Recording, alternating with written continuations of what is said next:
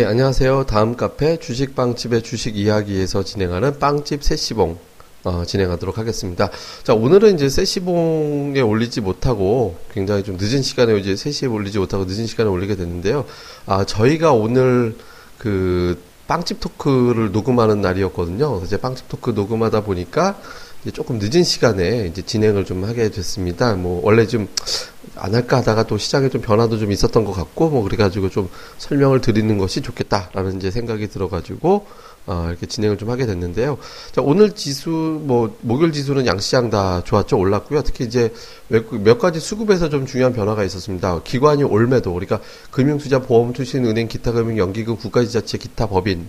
그러니까 기타 법인은 뭐 삼성전자 자사주라고 치고 빼면 올 기관 투자들 올매수가 나왔고 외국인 투자자들이 이제 동시효과에서 비차익으로 매수가 들어와가지고 매도 규모가 상당히 많이 줄었습니다. 그러니까 전기전자 업종 자사주 매도를 빼고 나면 실질적으로 오늘 매도가 아니었거든요. 그러니까 특히 이제 오늘 외국인 투자자들이 뭐 그래서 화학 업종이라든가 아니면 이제 운수 장비 업종 뭐 이런 것들을 좀 매수한 물론 이제 전기가스도 매수하긴 했지만 약간 좀 경기 민감주라고 분류가 될 수 있는 종목들에 대해서도 이제 좀 매수를 좀 어, 제법 했다라는 거죠. 그러니까 외국인 투자자들이 어, 대형 어쩔 수 없이 자기들도 뭐 사우디 계열 자금이라든가 이런 거는 유가가 빠질 때마다 이제 매수가 좀 들어갈 수밖에 없는 그런 상태이기 때문에 약간의 어떤 매도가 좀 이제 나오긴 했습니다만은 전반적으로는 일단 유럽이라든가 미국계 자금은 미국의 금리 인하가 점진적으로 이루어질 것이다라는 식으로 어, 확정이 되면서 좀 매수세가 붙기 시작하는 이제 그런 형태가 좀 나온 것 같습니다. 다만 이제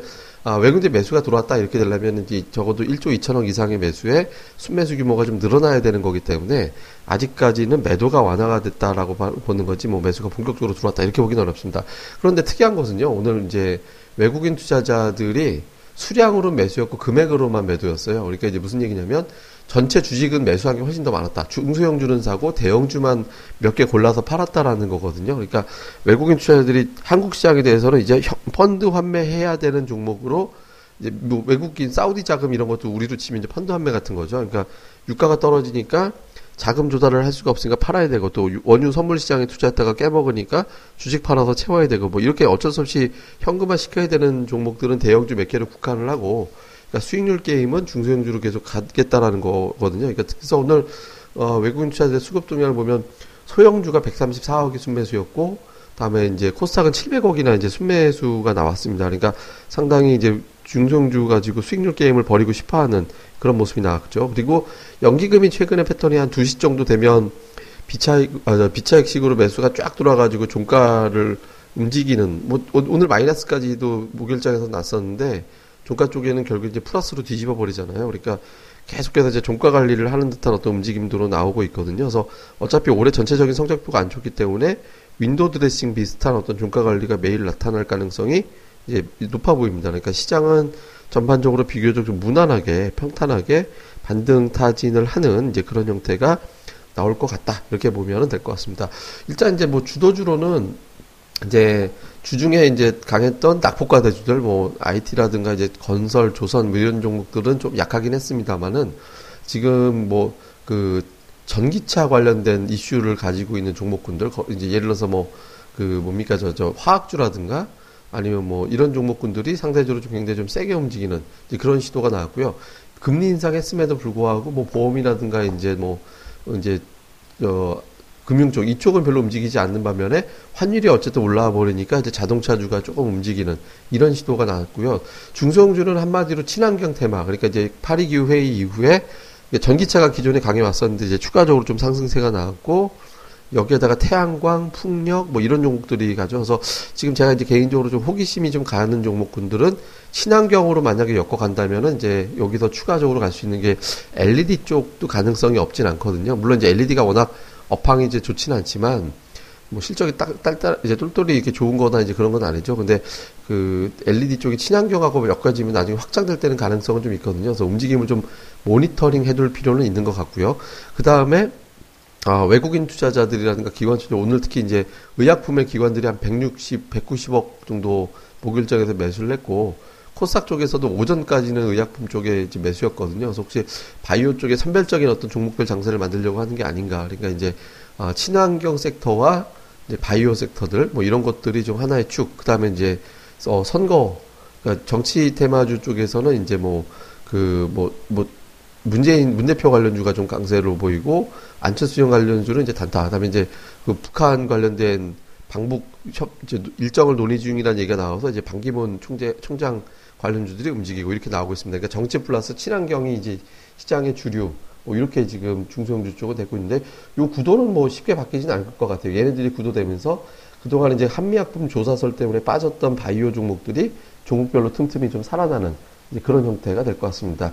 시황이 뭐 전반적으로 화끈하게 좀 돌아서면 좋은데 지금 바로 그렇게 좀 시원스럽게 돌아설 때는 아직은 이제 조금 모멘텀이 필요하겠죠. 그러니까 유가가 돌아서거나 중국에도 부양책이 나온다든가 뭐 이런 것들이 좀 필요한 위치거든요. 근데 그렇다고 뭐 일방적으로 확 때릴 장은 지나갔고 특히 이제 그 외국인 처리 콜옵션을 계속 쌓아놓고 있기 때문에 보통 3일에 200억 정도 콜옵션이 쌓이면은 지수가 위로 100포인트 올라간다. 이런 이제 통계, 이런 어떤 패턴이 좀 있어 왔고요. 제가 이제 과거의 패턴을 쭉 보면, 그러니까 금요일장에서 외국인들이 혹시 콜옵션을 추가로 한 뭐 70억이든 얼마든지 좀 많이, 많이 사주는 형태가 돼 버리면 연말에 미니 랠리가 나올 가능성이 있으니까 요거 좀 체크를 해봐야 될 것 같고요.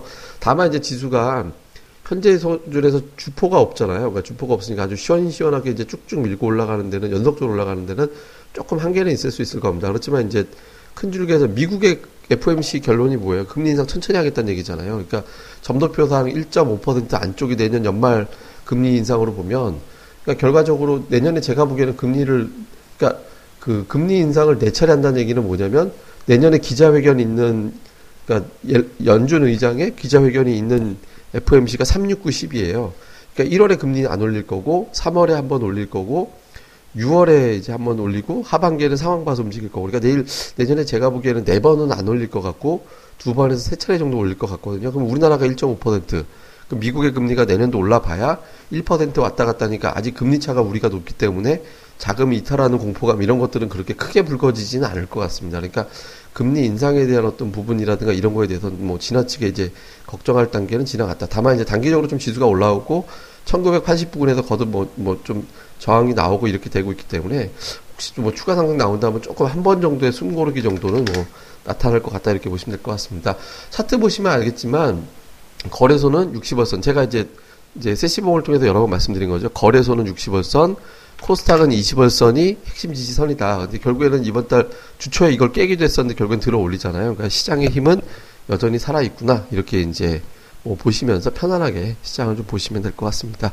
예, 저희 뭐 자세한 내용은 제가 매일 아침에 morning 그러니까 해외 증시 마감과 오늘장 투자 전략에 대해서 매일 제가 텍스트로 정리를 해서 투자 전략을 매일 올려드리고 있거든요. 카페. 그러니까 다음 카페 주식빵집의 주식 이야기.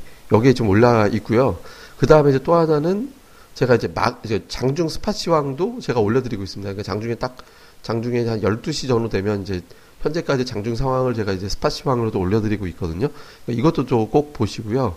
카페 오시면 그냥 그건 뭐 그냥 저기 로그인 안 해도 보실 수 있을 것 같은데 하여튼 로그인 하든 안 하든 그냥 보시는 데는 별 문제가 없으니까 와서 한 번씩들 좀 고, 보셨으면 좋겠습니다. 제발 저희 카페에 많이 오셨으면 좋겠어요. 그러니까 이 방송도 중요하지만 텍스트로 매일 나가는 정보들이 훨씬 더 많거든요. 그리고 이제 또 제가 매일 저뿐만 아니라 저희 운영진들이 매일같이 이제 저 시장에 대한 어떤 내용, 다음에 교육 강좌, 이거 주, 식 이론 강좌라는 어떤 게시판을 통해서 매번 제가 또 올려드리고 있거든요. 그래서 요것도 좀 많이들 예, 참고를 또 하셨으면 이제 좋겠습니다. 요것들 좀 많이들 좀 봐주세요. 예, 뭐 자세한 건 저희 카페 주식빵집의 주식 이야기 여기서 이제 좀 많이들 보셨으면 좋겠습니다. 예, 감사합니다. 저는 또, 어, 다음 시간에 뵙겠고요. 그리고 주말에 저희가 이제 특집, 빵집 토크 매수 특집, 지난번에 이제 매도 특집의 바, 반응이 상당히 좋았는데, 저희가 이번 주말에는 매수 특집 방송이 또 업로드 될 예정이니까 또 많이들 청취기 바랍니다. 예, 감사합니다.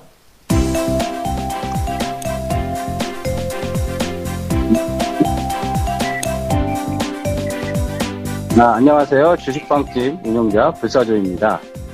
주식 투자하기 참 답답하시죠? 어, 공부하자니 배울 곳이 마땅치 않고 또 여기저기 이상한 광고에 혹해서 가입했다가 낭패만 당하고 이런 답답한 투자자분들을 위해 저희가 VIP 빵집을 열었습니다. 어, 실전 투자대 1위 출신의 공략들 발급법, 차트 전문가의 매매 극소, 시황 전문가의 쉽게 이해되는 오늘장 브리핑, 그리고 저희 멤버가 직접 탐방해서 알아낸 다양한 기업 정보를 정리해 드립니다.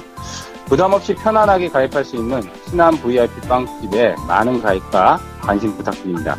자세한 내용은 다음 카페 주식빵집의 주식 이야기에서 직접 확인하시기 바라고요. 문의 전화는 010-3043-0909 0909입니다. 010-3043 09없다.